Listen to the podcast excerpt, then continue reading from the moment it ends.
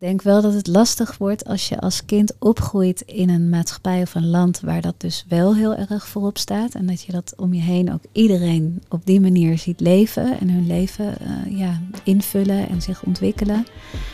En dat jij dan meer uh, ja, als enige uh, je heel erg moet inbinden in je autonomie. Dat dat wel heel moeilijk is en veel gevraagd is. Wij groeiden op tussen twee culturen. En wij, dat zijn Salima Bougtawi en Ouliane Karim. We hebben het er vaak over met elkaar, maar nu doen we dat niet met z'n tweeën. Elke aflevering schuift er iemand aan die met ons meepraat. We hebben de afgelopen weken hebben we dus gevoelige gesprekken gevoerd met sterke vrouwen. En elk gesprek aan de hand van een thema. En sommige van de thema's verdienen nog meer verdieping. Uh, en daarom zijn we heel blij dat vandaag bij ons uh, aangeschoven is GZ-psycholoog Najet Rabar. Je hebt een eigen praktijk in Amsterdam en in Heilo. Um, wat hoor jij vaak terugkomen in de behandelkamer bij vrouwen met een migratieachtergrond? Ja, dat is wel heel breed. Ja. Um, ja zijn er dingen die eruit springen? Ja, wat ik. Um, nou soms komen mensen gewoon met psychische klachten en heeft dat niet per se heel erg te maken met hun achtergrond, maar vinden ze het wel fijn dat je de achtergrond kent. En soms zijn het wel echt problemen die heel erg gerelateerd zijn juist aan de, aan de culturele achtergrond. En um, ja, dan zie ik daar verschillende thema's eigenlijk die vaak naar voren komen. Maar één hele belangrijke, eigenlijk ook wel een beetje paraplu, is uh, ja, de botsing of het dilemma tussen eigen keuzes maken en ja, de wensen van de ouders. Uh, ja, in hoeverre mensen hun eigen keuzes mogen, durven, willen maken en hoe de ouders daarin staan, dat geeft vaak wel veel stress en dilemma's. Bij mannen en vrouwen eigenlijk allebei wel. Ja, en dat kan gaan over partnerkeuze, over alleen willen wonen, uit huis willen gaan, over hoofddoek dragen of niet. Um, ja, dat zijn een beetje de meest voorkomende dilemma's uh, waar mensen echt op vastlopen. Dat ze echt zeggen, ik, ja, ik leid eronder, maar ik weet niet hoe ik ermee om moet gaan of ik weet niet wat ik moet doen.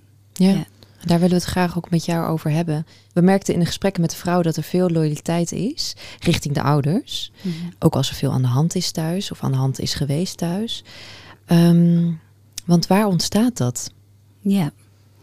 Ja, ik zou eigenlijk zeggen, juist als er veel aan de hand is thuis. Ja? En dat het juist daar ontstaat. Ja. Hè. Kinderen zijn heel loyaal naar hun ouders, alle kinderen. En andersom ook. Hè. Dus als kinderen aanvoelen dat er heel veel speelt thuis, dat er veel problemen zijn, dan de meeste kinderen voelen zich toch ja, betrokken, geroepen om te helpen. En ja, daar kan een beetje scheefgroei ontstaan in, in dus loyaliteit. Hè? Dus uh, hoe betrokken kinderen zijn bij de problemen van hun ouders. En vooral als ze daar niet in begrensd worden door hun ouders, dan kan dat ja, een patroon worden. Hè? Van uh, erg bezig zijn met hun behoeften, met hun problemen. Dat op zich nemen, eigenlijk te veel verantwoordelijkheid nemen. En ja, te veel zorgen maken ook vaak. Dus ik denk juist als er veel speelt in een gezin, dat dat, uh, dat, dat gebeurt. Dat kinderen heel loyaal naar hun ouders worden. Misschien wel vooral de vrouwen. En hoe komt dat? Nou, ik denk dat cultureel gezien worden ja, de meisjes wel meer um, ja, aangesproken op het idee van, nou, jullie moeten helpen thuis. En uh, ik hoor wel best wel vaak terug dat, uh, nou, de jongens worden wat meer als prinsjes behandeld. Hè? En dan uh, dat dat ook heel oneerlijk kan voelen voor de, voor de meiden. Hè? Van zij hoeven niks te doen en wij, uh, ja, wij, wij des te meer. En daarnaast dat meisjes ook vaak iets minder mogen. Minder de deur uit mogen. Minder, ja, toch wat meer worden beschermd. Dus dat ze dan daardoor ook minder hun autonomie kunnen ontwikkelen. Dus eigenlijk ja, dubbel uh, daarin belast worden. Maar dan is het toch zo dat uh, ouders zelf heel erg benadrukken dat je loyaal moet zijn. Dus ja, ik heb echt wel vaak gehoord dat het heel expliciet wordt benoemd. Dat ouders gewoon zeggen van eh, nee, jullie moeten ons helpen. En ook met allerlei vragen en taken komen. Ehm, soms is het meer impliciet. Dus dat een kind het wel aanvoelt en dat het dus ook niet wordt begrensd. En ja, dan is het wat minder een expliciete vraag, maar gebeurt er eigenlijk wel hetzelfde. Ja, maar dan is het wat onbewuster, zo'n patroon. Hoe ontstaat loyaliteit zeg maar, bij alle kinderen en ouder, Mhm. ouders? Ja, nee, dat is wel een, een goede vraag. Ehm, volgens mij zijn er ook verschillende invalshoeken in. Dus er, ja, er wordt wel gezegd van kinderen hebben sowieso een, een schuld bij hun ouders, want die hebben ze op de wereld gezet. En die, die zijn daardoor heel loyaal naar hun ouders. Mhm. Ehm, maar een hele andere invalshoek is dat kinderen heel afhankelijk zijn van hun ouders. Ja, zijn een beetje overgeleverd aan hun ouders. En als het met hun niet goed gaat, ja, dan gaat het indirect natuurlijk met hun, met de kinderen ook niet goed. Of hè, dat is beangstigend. Dus ja, dan voelen kinderen waarschijnlijk heel erg de noodzaak van ik moet mijn ouders steunen, want anders ga ik er zelf ook aan onderdoor. En dus dat, ja, zijn Onbewust voel je dat aan, zeg je, als kind al. Ja, Dus de overlevingsmechanisme. ja, dat is denk ik ook overlevingsmechanisme. Als je ziet van het is één grote chaos eh, thuis of er hè, zijn heel veel problemen en ouders kunnen het hoofd niet boven water houden, heeft heel veel impact ook op jouzelf als kind. Hè, dus daar zit denk ik ook een, nou, misschien een gevoelde noodzaak van ik moet bijspringen. Ja. Ja. Zou je kunnen zeggen dat kinderen loyaler zijn naar hun ouders dan andersom? Ehm, weet ik niet. Ik denk andersom zijn ouders ook heel loyaal. Ehm, maar de rollen liggen anders. Hè? Dus ouders hebben ook ja, een soort plicht eh, ja, om loyaal te zijn. Of om te zorgen voor hun kinderen. En andersom niet. Kinderen hebben niet die plicht om te zorgen voor hun ouders. Maar zij ja, eh, voelen wel heel veel loyaliteit. En trouwens, ik zeg nu, hè, dat is niet zo, maar dat is natuurlijk ook heel cultureel bepaald. Hè? Want volgens mij in ja, meer islamitische culturen wordt wel gezegd, kinderen hebben de plicht om voor hun ouders te zorgen. Hè? Misschien Later als ze vooral ouder als ze zijn. ouder zijn Ja. en nog niet echt als kind. Maar ja, dus dat is ook cultureel bepaald misschien hoe je dat ziet. Want wanneer is er te veel loyaliteit? Hoe Ja. vertaalt zich dat? Ja, ik denk dat je dan wel bij het begrip parentificatie eh, terechtkomt. Wat is dat? Het is sowieso goed, denk ik, om het te zien als een eh, schaal. Een schaal waarin het kind overvraagd wordt. Maar hoe ver dat gaat, ja, dat, dat eh, ja, kan je dus aangeven op die schaal. Je hebt ook vormen van parentificatie die niet per se schadelijk zijn. En die, dat wordt genoemd adaptieve eh parentificatie. Maar je hebt ook echt destructieve parentificatie. En daar zijn dan verschillende factoren die daarin meespelen van wanneer wordt het destructief. Maar het komt erop neer dat een kind eigenlijk overvraagd wordt in zijn kindrol. Dat een kind eh, te veel verantwoordelijkheden krijgt, eh, die ook niet passend zijn bij zijn ontwikkelingsniveau als Kun je kind. voorbeelden van noemen? Ja, je hebt eh, verschillende vormen ook wel. Hè. Dus ehm één is meer instrumenteel. Dus dat een kind echt zorgtaken krijgt of, of uit gaat voeren. Dus dat kan zijn eh, dingen in het huishouden doen of ehm, ja, op andere manieren helpen thuis met de andere jongere kinderen bijvoorbeeld. Maar het kan ook zijn, ja, wat ik heel vaak hoor trouwens bij Marokkaanse eh, cliënten, dat ze hun ouders helpen met eh, dingen waar de taal belangrijk is. Hè, dus helpen met tolken, meegaan naar belangrijke afspraken, eh, bepaalde moeilijke brieven vertalen en eigenlijk ook ja, soms daarop ingaan of het naar, naar zich toe trekken, daarop eh, reageren. Dat is allemaal instrumentele parentificatie. Dus echt het ja, heel praktisch dingen doen. Ja. Die eigenlijk niet bij een kind eh, terecht zouden moeten komen. En je hebt ook meer emotionele parentificatie. En dat is dat een kind ja, een soort vertrouwenspersoon wordt. En informatie krijgt of eh, ja, die eigenlijk ook niet echt voor een kind bestemd is. Hè? En soms wordt dat wel gezien als wat schadelijker, omdat het ehm, ja, aan de veiligheid en de geborgenheid van een kind eh, ja, dat aantast. Wanneer is het adaptief en wanneer is het destructief? Ja, nou, dat uh, schijnt te maken te hebben met een paar factoren. Hè? De eerste is, is het tijdelijk van aard of is het echt eh, structureel? Dus ja, heel veel gezinnen kunnen wel in zwaar weer komen dat er iets heftigs gebeurt. Of, nou, soms kan het nodig zijn dat kinderen dan bijspringen. Maar als het dan tijdelijk blijft, dan is het, ja, wordt het niet per se als schadelijk ervaren. Hè, kan het soms ook wel als positief ervaren worden door het kind later of op dat moment. Ehm, en wat ook meespeelt is of er erkenning en waardering voor is. Dus wordt het kind gezien in wat het dan extra geeft? Of wordt het gewoon voor lief genomen en normaal gevonden? Dat is ook een belangrijke factor. Ook wel of het eerlijk verdeeld is. Hè, dus bijvoorbeeld over de kinderen. Dus waar ik het net over had, van hè, hoe is de verdeling dan tussen de verschillende kinderen en tussen de, jongens en de meisjes. Als dat niet eerlijk is, of als het allemaal bij één iemand terechtkomt, ja, is dat ook vaak dan hè, schadelijker. En het laatste is of een kind nog echt kind kan zijn. Dus of het dan naast die, die zorgtaken ook nog wel echt eh, ja, speels kan zijn en kind kan zijn en zijn eigen leventje kan hebben. Als dat eigenlijk helemaal, ja, als dat te weinig is, dan gaat het ook naar het schadelijke. Uli en ik zijn allebei wel een beetje geparentificeerd. Mhm. Ehm, in de praktische zin, ik Mhm. vooral, denk ik. Dus echt eh, meegaan naar een huisarts of eh, Ja.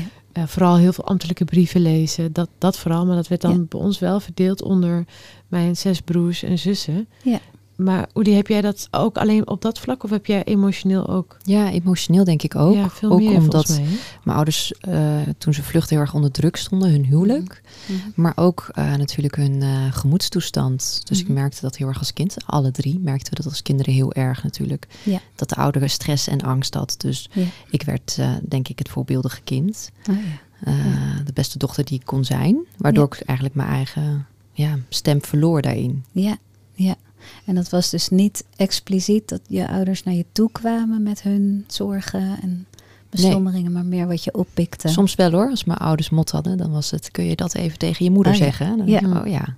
En wa- wat Ja. je zegt dat als het eh, niet van tijdelijke aard is, dan is het en emotioneel, dan is het dus schadelijker. Ja, dat wordt allemaal gezien als, Als- wel de, als- de meer schadelijke varianten. Uh, hoe schaadt het je in je volwassen leven? Ja, nou, het kan allerlei ehm, verschillende effecten wel hebben. Ehm, maar wat er, wat er kan gebeuren is dat je heel erg gewend raakt. Hè? Want als kind weet je niet beter. Dus dat leer je dan gewoon op die manier. Dat eh, ja, de behoeften van de ander het belangrijkst zijn. Dus die staan boven die van jezelf. En hè, daar kan nou, ook later in je leven kan dat eh, heel erg tegen je gaan werken. Dat je eigenlijk niet gewend bent om voor jezelf op te komen. Soms niet eens kan voelen wat je zelf eigenlijk wil. Hè? Wat dus eigenlijk, dat is je autonomie. Hè? Van voelen, ik wil dit, ik wil dat niet. Dit is mijn pad, dit zijn mijn keuzes. En dat je eigenlijk eh, gewend bent om mee te bewegen. Hè? En je aan te passen aan de ander en wat de ander wil.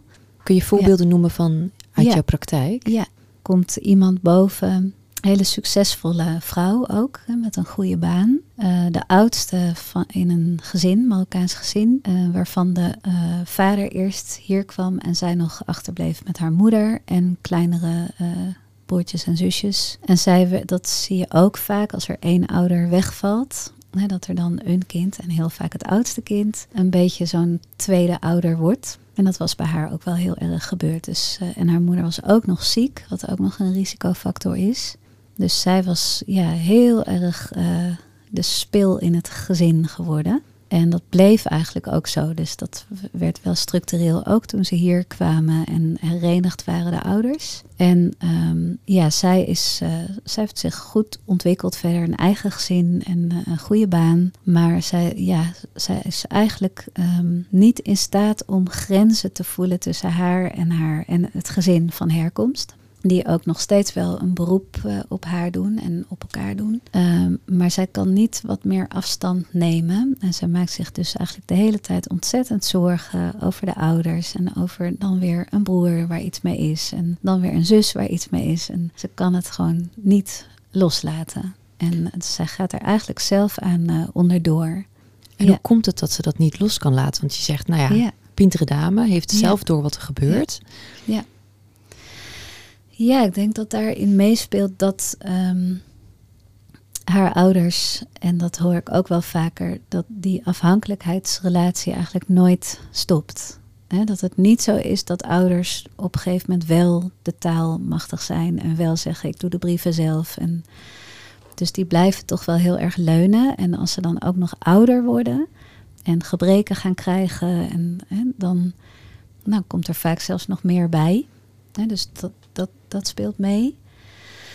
Ehm, en ja, wat er wat, wat lastig is, of wat heel vaak gebeurt, is dat er overmatige verantwoordelijkheidsgevoelens en overmatige schuldgevoelens spelen. Dus die zijn zo sterk, vooral dat schuldgevoel, als je dan niet uh, iets doet of uh, uh, nou even niet opneemt. Dat, dat is zo sterk, ja, dat neemt dan toch de overhand. Ja, en Waar komt het schuldgevoel vandaan? Toch denk ik, uh, omdat de balans als kind niet, uh, niet helemaal goed zat tussen geven en nemen. dus dat eigenlijk de balans altijd uitsloeg naar veel geven, minder nemen. En dat dat normaal is. En als je daaraan gaat rommelen, dus gaat proberen van nou, ik ga wel uh, de balans recht trekken in je latere leven. Dat er heel veel schuldgevoel dan opkomt van ja, maar dat, dat is niet oké. of ik ben egoïstisch nu. Dat kan niet wat ik nu doe. Of angsten van ja, als ik nu niks doe en er gebeurt wat, nou, dat kan ik mezelf nooit vergeven. Maar vooral dat schuldgevoel, dat is, ja, zit heel uh, diep. Dat is daar dan ontstaan. Maar is het vaak ook zo dat dat doorklinkt in werk, in andere uh, romantische relaties, vriendschappen? Meestal wel. Meestal is dat ja, een soort karaktereigenschap geworden, geworden. Die ook trouwens heel veel kwaliteiten in zich heeft. dus dat, het is niet alleen maar ehm, ja, slecht of kommer en kwel. dus vaak zijn geparentificeerde mensen ook wel best wel succesvol kunnen die zijn. Dus sociaal gezien, want ze zijn heel empathisch en kunnen goede relaties aangaan. Uh, en zijn harde werkers, hè, zijn gewend om uh, veel te geven en te doen en hebben discipline. Het is niet alleen maar slecht, maar het kan vaak doorschieten en meestal inderdaad op meerdere gebieden. Dus op werkgebied moeilijk ja, grenzen kunnen aangeven. Um, of eigenlijk ook moeilijk zelf je eigen grenzen voelen en dan opeens in een overspannenheid of burn-out situatie terechtkomen. En ook wel sociaal dat er te veel wordt geleund op zo'n persoon. En ja, dat er allerlei patronen of systemen zijn ontstaan. Dat, uh, andere mensen veel vragen, veel leunen. En dat de geparentificeerde persoon moeilijk kan zeggen van of voelen van nee, dat klopt niet. Of dit wil ik niet. Of, hè, dus, en dan ja, als dat allemaal te lang dan doorloopt, dan is er wel kans op klachten. dus vooral dan overspannenheid, maar ook wel somberheid. Ja. Dat het allemaal niet meer in balans is of lichamelijke klachten. Ja. Deze mevrouw, uh, een van jouw cliënten, die is naar je mhm. toegekomen uiteindelijk. Ja. Ehm, sommige mensen die zullen dit horen en denken: Goh, ik herken me hier enorm in. Mhm. Wat moet ik doen? Ja. Wat zou een, een praktische tip kunnen zijn? Nou ja, om eigenlijk te beginnen met de eigen behoeften en grenzen heel goed te leren kennen. Want vaak is daar dus niet zoveel zicht op. Van wat, wat, wat wil ik eigenlijk? Of waar ligt mijn grens eigenlijk?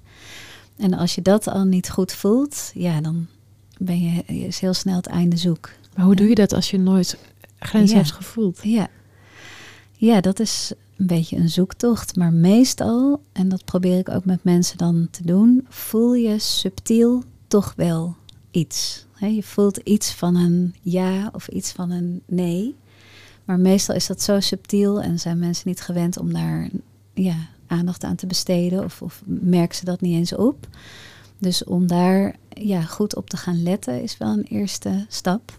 Heb je een tip voor hoe je dat praktisch kunt aanpakken? Of iets wat jij in de behandelkamer doet? Dat is ontzettend moeilijk natuurlijk als je dat niet hebt ontwikkeld. Mhm. Ja.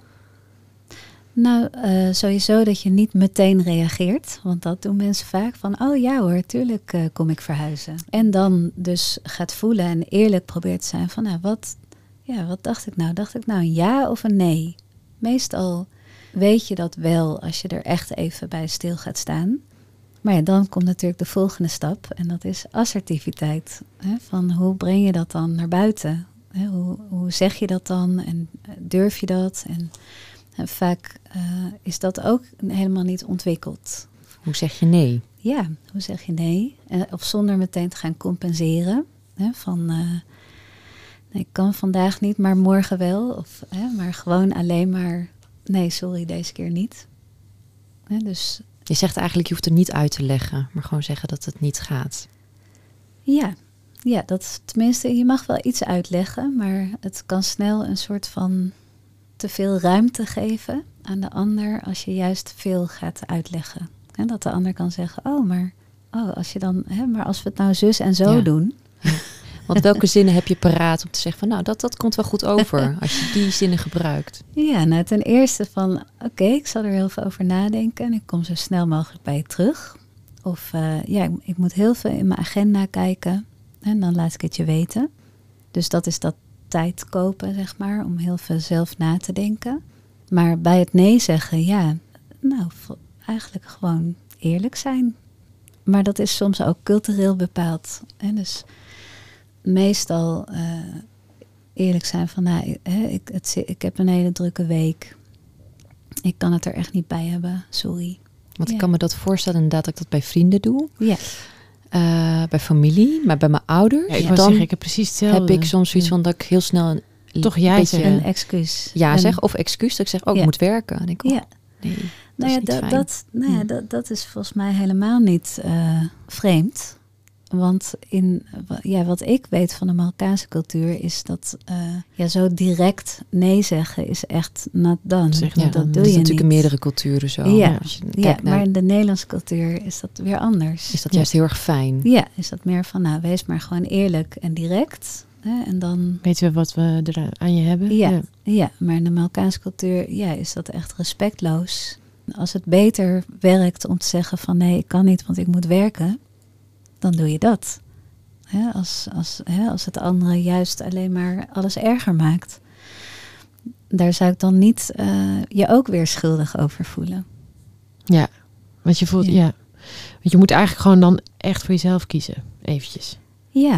Dat is dan even het belangrijkste. Het betekent niet dat je altijd alleen maar voor jezelf kiest. Maar dat gebeurt ook niet zo snel, want je doet genoeg. Hè? Maar dat je ook leert van ja, ik mag ook, ik ben er zelf ook nog.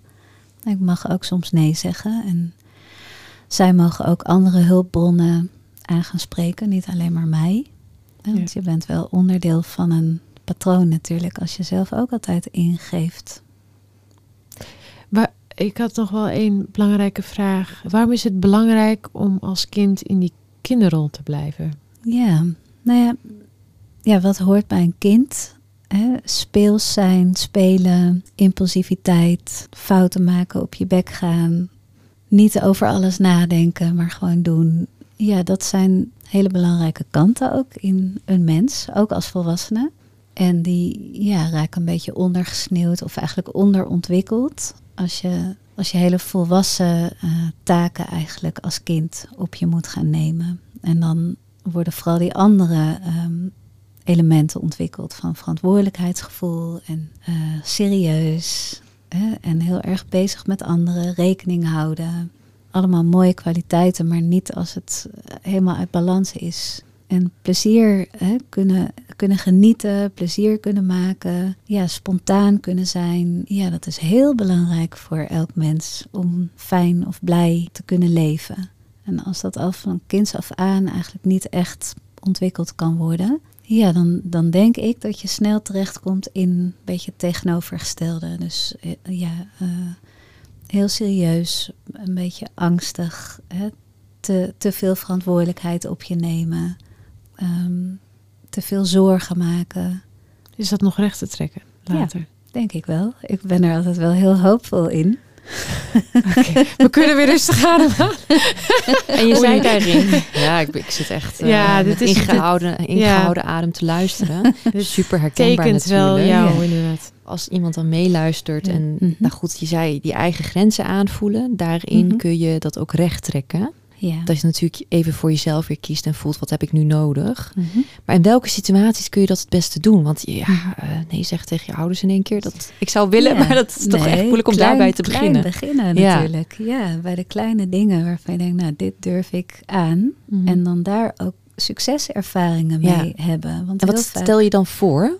Wat stel je dan voor? Bij welke dingen. situaties dan? Zou het Ja. dan eerst bij vrienden handig zijn? Of? Ja, en dan eh, niet alleen maar grenzen. Dus niet alleen maar zeggen van, hè, eh, wil je me helpen dan en dan? En dat je dan zegt, nee, sorry, ik kom me echt niet uit. Maar ook je behoeften kenbaar maken. Want daar zit vaak ook een onderontwikkeling. Hè? Dus dat stel, eh, je gaat met vrienden eten en, en iemand zegt, nou, laten we thuis gaan eten. En jij denkt eigenlijk, nee, daar heb ik helemaal geen zin in. Ik heb juist heel erg zin in eh, pizza. Dat je dat dan uitspreekt. Oké. Learning. Ja. eh, mee aan het schrijven. mee aan het schrijven. Nee, ja, dat is natuurlijk, Ja. zijn kleine dingen. Maar ik denk dat Ja. ze natuurlijk heel mooi uitgebouwd kunnen worden. Ja. Oefenen baart, eh, oefening baart kunst. Ja. ja, en juist omdat ze klein zijn, kun je er, durf je het aan. Maar meestal staan ze wel voor grote dingen. En kunnen ze ook wel grote gevoelens oproepen. En de belangrijkste om te herkennen is dus eh, schuldgevoel. En dat je dat, dat is ook nog een goede tip. Wel een hele moeilijke trouwens, maar dat je dat gaat herkennen als dat is een soort residu hè, wat over is gebleven. Dat ik me heel snel schuldig voel, terwijl het niet realistisch is. Ook als ik er met mijn verstand naar kijk. Maar ja, dat maakt het niet, haalt het niet weg, het schuldgevoel. Het blijft, helaas. En wat bedoel je met dat het niet realistisch is? Nou, dat je zelf misschien wel weet van nou, als ik nu zeg ik wil graag pizza eten, dat je niet per se iets heel erg fout doet, maar dat je misschien alsnog, als iedereen dan zegt oké, we gaan wel pizza eten, dat je misschien alsnog daar heel opgelaten en eh, vervelend zit in dat restaurant. Ik denk voor heel veel mensen herkenbaar die schuldgevoel hebben. Hè, en dat je dan eigenlijk dat schuldgevoel eh, leert om te verdragen, zonder er iets mee te doen. En mee te zitten. Ja. Niet weg te drukken. Niet wegdrukken en vooral niet wegmaken Ja. door iets te doen. Door te zeggen, oké, weet je wat, we Ja. gaan toch wel naar de Thai.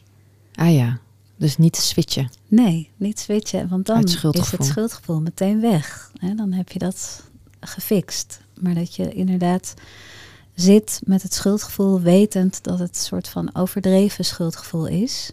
Maar je voelt het nog steeds en dat is nog steeds heel naar. Dus daarom is het het verdragen ervan. Maar wat wel vaak gebeurt, en dat is het hoopvolle, is dat als je dat, ja, hoe vaker je dat doet, hoe meer het wel gaat afnemen. Dat, hè, die mate van schuldig voelen. Ja. Dus hoop. Er is Ja, hoop. er is Nee, hoop. Ja, maar je absoluut. bent ook al best wel goed Ik heb vroeger heel veel schuldgevoelens gehad, Ja. vooral toen ik op kamers ging. Mhm. Maar nu is de situatie veranderd. Ik ben wat ouder, maar ik woon nu Mhm. wel in de stad van mijn ouders weer. Voor het Ja. eerst in mijn volwassen leven. Ja. En ik heb heel veel schuldgevoelens over dat ik niet genoeg tijd met ze doorbreng. Want het liefst willen ze iedere dag met mij zijn. Ja. Dat is niet Snap realistisch ik ook. voor niemand niet. Voor- Ja, snap ik ook. Superleuke dochter. Ook leuke ouders. Ja. Eh, maar dat gaat gewoon praktisch gezien niet. En het is ook gewoon, nou ja, ik heb mijn rest van mijn leven ook Ja. nog. En dat vind ik heel erg moeilijk. Want dan denk ik, Mhm. dat schuldgevoel van vroeger komt nu helemaal weer terug. Ja.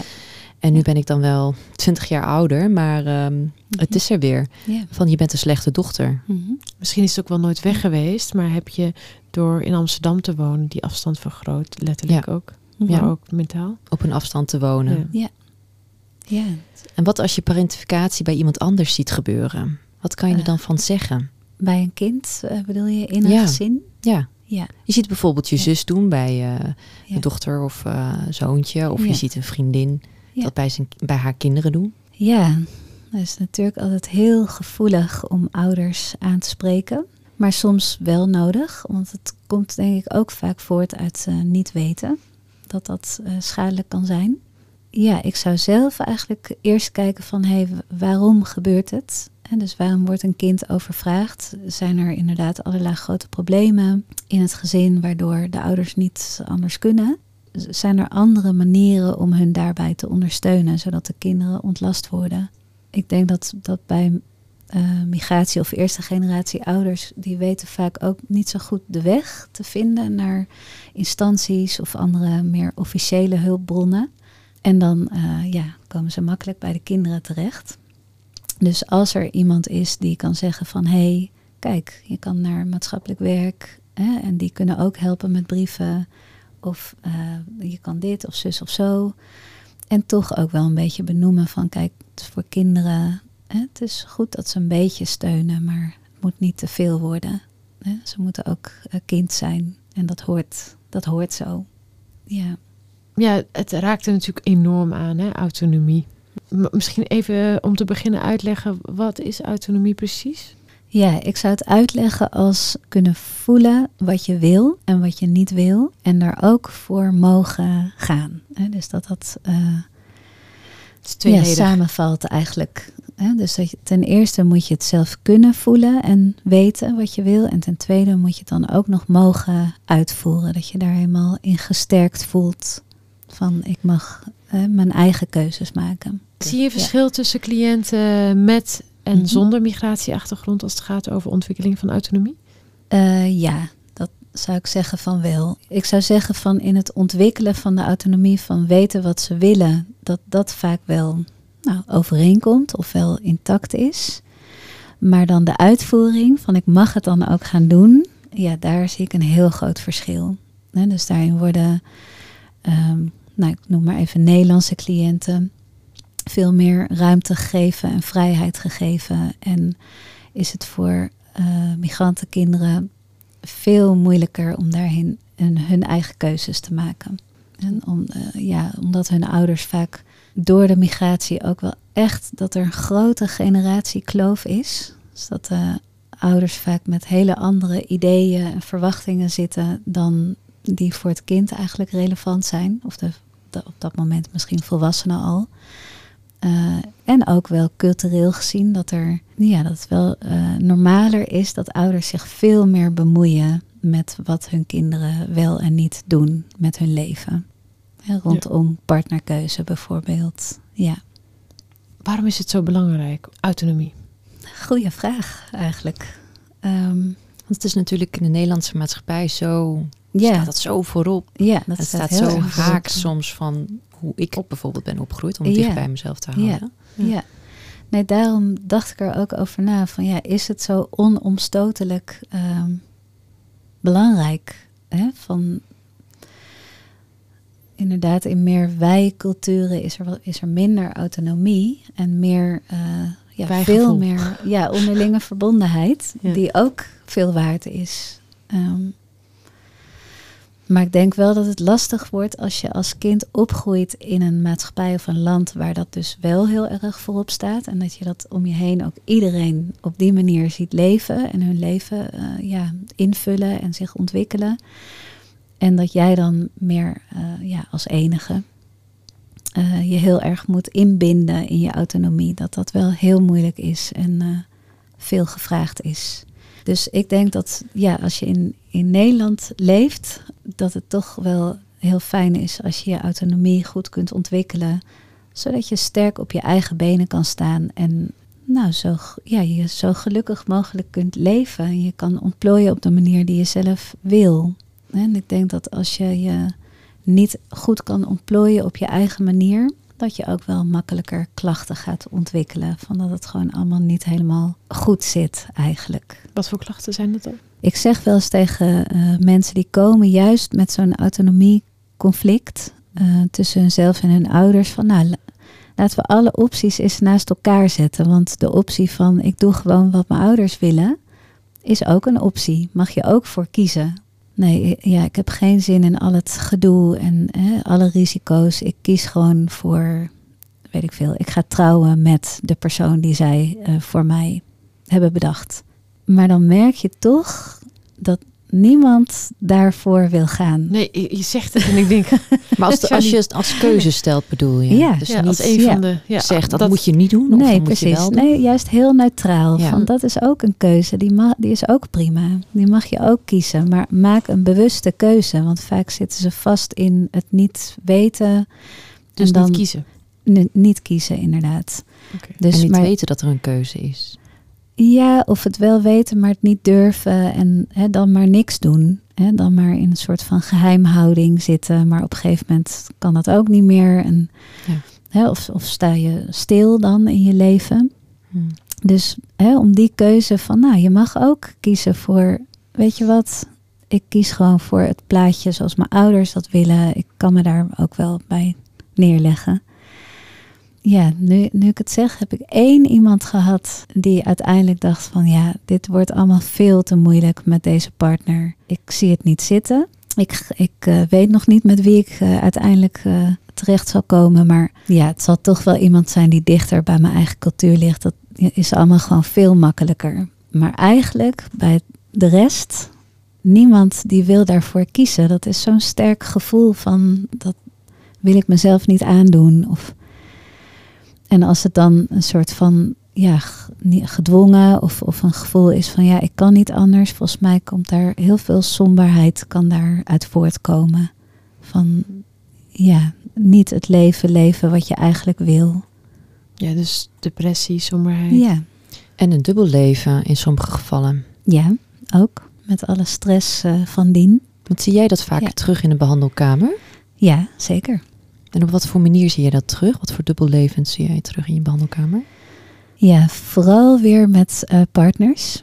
dus dat mensen al jarenlang een relatie hebben, maar dat hun ouders dat niet weten. En eh, dat ze weten of denken te weten, want soms valt het ook mee, dat de ouders dat eh, niet kunnen accepteren als ze dat wel zouden zeggen.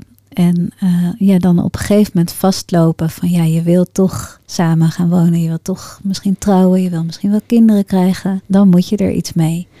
En dus dat, dat dubbelleven kan soms echt al jarenlang bestaan. Soms trouwens ook als er niet per se ja, een heel probleem is met de partner, maar gewoon omdat het een beetje hoort bij de cultuur van nou je gaat pas iemand eh, voorstellen met wie het serieus is. En Ja. dan is het ook niet per se een probleem. Dan Nee. is het meer hoe het gaat of ja, een beetje hoe het hoort. Maar dat dubbelleven van eigenlijk hè, doe ik iets wat fout is en ik, eh, ja, niemand mag het eigenlijk weten. Ja, dat geeft ook wel veel stress. Ja, dat is het. Hè? Het geeft heel veel stress, omdat je ja. constant bezig bent met wat kan Ja. ik wel zeggen en wat kan ik niet zeggen. ja, niet ontdekt worden. Ja, en Ja. wat kan dat nog meer inderdaad veroorzaken als je zo'n dubbel leven leidt? Nou ja, denk ook wel eh, verwijdering misschien in de relatie met eh, bijvoorbeeld je ouders of je familie. Als je zo'n groot geheim hebt, dat je toch ja, minder dicht bij elkaar kan zijn. En dat eh, ja, toch weer dat stress-idee van hè, als je een, een groot geheim hebt, moet je eigenlijk de hele tijd daarmee bezig zijn. Van verspreek ik me niet? Hè? Eh, vaak moet je dan weer andere leugentjes verkondigen. En die moet je dan weer onthouden. En, hè, dus het is wel heel belastend. Ja, het is opvallend dat je zegt verwijdering, want vaak wordt er natuurlijk een dubbel leven op nagehouden, omdat je niet Mhm. die verwijdering wil. Ja. Ja, dus, ja, niet de ultieme verwijdering van nou, we spreken elkaar niet meer, hè, maar wel een verwijdering van je kan niet helemaal eerlijk zijn, je kan niet helemaal ontspannen En wat eigenlijk. doet het met die band ook? De emotionele band die je hebt met je familie. Ja, precies. Niet veel goeds. Nee, niet, niet per se veel goeds. Nee, het is, zou toch fijner zijn als, dat, als het er allemaal bespreekbaar mag zijn in ieder geval. Wat Ja. zeg je tegen iemand die ehm, bij jou komt en zegt: ik, ik leid een enorm dubbelleven. Ik weet niet hoe ik dit moet doorbreken. Ja, eigenlijk dus beginnen we met wa- waar, eh, wat ik net zei. Van wat zijn nou allemaal je opties? Laten we het eens op een rijtje zetten. En wat zijn de voor- en nadelen van elke optie? En waar ja, neig je toch het meest naartoe? Ehm, en dat niks doen is ook een optie, maar ook om te zien wat de alle nadelen daarvan zijn. En om dan uiteindelijk toch te bewegen naar, oké, ik ga iets kiezen en daar ga ik dan ook stappen in zetten. En eh, dat dat dan ook voelt als van ja, dit is de weg vooruit. In plaats van in dit moeras eh, rondjes blijven draaien, zeg maar. Eh, en ja, dan vaak ja, is daar heel veel moed en, en lef voor nodig. Om dan daar ook echt stappen in te gaan zetten. Is er nog iets anders voor nodig? M- misschien een vangnet. Ja, ook. Dat is heel, heel fijn als je er met andere mensen over kan praten. Of zo stapsgewijs is kan voelen van hé, hey, hoe reageert die? Hoe reageert die? En hè, soms eh, ja, versterkt dat weer het gevoel van, oh, misschien valt het toch mee. Want dat heb ik ook wel meegemaakt. Dat mensen dachten van, nee, mijn ouders die kunnen dit echt nooit accepteren. En dat het dan toch uiteindelijk hè, kwamen ze wel weer bij elkaar. Maar ik heb het ook wel andersom meegemaakt. Dat, uh, dat ouders het niet konden accepteren. En dat gaan we dan ook allemaal eigenlijk uitpluizen, zeg maar. Van stel dat dit gebeurt, zou je het dan nog willen doen? Dus dan komen ze niet voor verrassingen te staan? Nee, dus dan is, wordt het meer een ingecalculeerd risico, zeg maar. Van, nou, zelfs als mijn ouders zouden zeggen, ja, we zien het niet zitten en we nemen afstand van jou, dat iemand dan kan voelen, ja, nee, dan wil ik het nog. Dan wil ik nog met deze persoon, want heel vaak gaat het dus om partnerkeuze. Ja, dat voelt dan, dat is, dan is het eigenlijk meer doorgewerkt in plaats van vermeden. Heb jij ook op dit vlak misschien nog praktische tips voor iemand die uh, last ondervindt van mhm. een dubbel leven leiden? Mhm. Ja, ik denk dat um, ja, de ouders die staan denk ik aan de top van de piramide van uh, de mensen met wie het het moeilijkste is om het te delen. Maar dat betekent niet, vaak niet dat je het met niemand kan delen. Dus er zijn ook best wel mensen die, die het bijvoorbeeld wel met hun broers en zussen kunnen delen. En als die dan al achter je staan, dat geeft al zo'n, is al zo'n verschil qua steun. Um, en wat als je de oudste bent?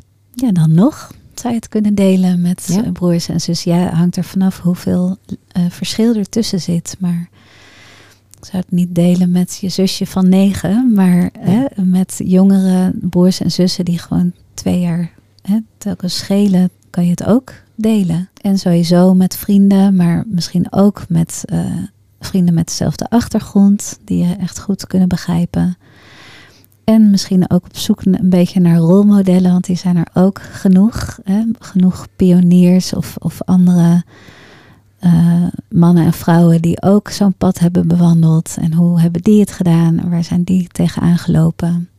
In ieder geval om je, hè, als je niet met je ouders er nog over kan praten, dat je in ieder geval wel een ander steunsysteem probeert te bouwen. Ook, hè, ook rondom dit onderwerp gaat eigenlijk over alles hoor. Autonomie, mm loyaliteit, maar ook dat dubbelleven. Stel je hebt te mhm. maken met ouders die emotioneel best wel onderontwikkeld zijn. Mhm. Dus met wie je niet op een gelijkwaardig niveau een gesprek kan voeren. Wat, ja. Hoe pak je het dan aan? Ja, nee, dat is denk ik wel altijd zoeken van wat, wat is je insteek en, en vooral wat is haalbaar. Mhm. Als je al weet van ja, wat, wat ik wil is echt niet haalbaar, dan heeft het ook weinig zin om het te proberen. Dus als je uh, weet van mijn ouders, die kunnen het totaal niet begrijpen en die gaan nooit dichterbij komen of die gaan nooit met meer begrip komen, dan is het misschien niet de moeite waard om dat te proberen. En, en wat ik al zei, er, zijn, er zijn heel veel keuzes mogelijk als je maar een keuze maakt. Dat, daar, zo sta ik er meestal in. Hè? Dus een dubbel leven blijven leiden is ook een keuze. Ze zegt van met mijn ouders of mijn familie is het geen optie om dit uh, te gaan delen. dat, dat geeft zoveel uh, problemen of gedoe. En ja, ik, ik hou het liever gescheiden. En dan zijn de kosten een beetje voor mijn rekening. Namelijk dat ik ja, dat dubbel leven moet leiden. Maar daar kies ik voor. Dat is ook een keuze. Dat mag ook. Dus het gaat er denk ik vooral om het inschatten van wat is er haalbaar en wat is daarbinnen dan mijn beste keuze. Maar het is ook regelmatig zo dat mensen inschatten van nee, dat, dat hè, mijn ouders kunnen dat niet of willen dat niet begrijpen. En dat het uiteindelijk soms toch ook meevalt. En vooral als je ook met compromissen aankomt zetten. Zoals? En daar zijn ook weer allemaal keuzes in te maken.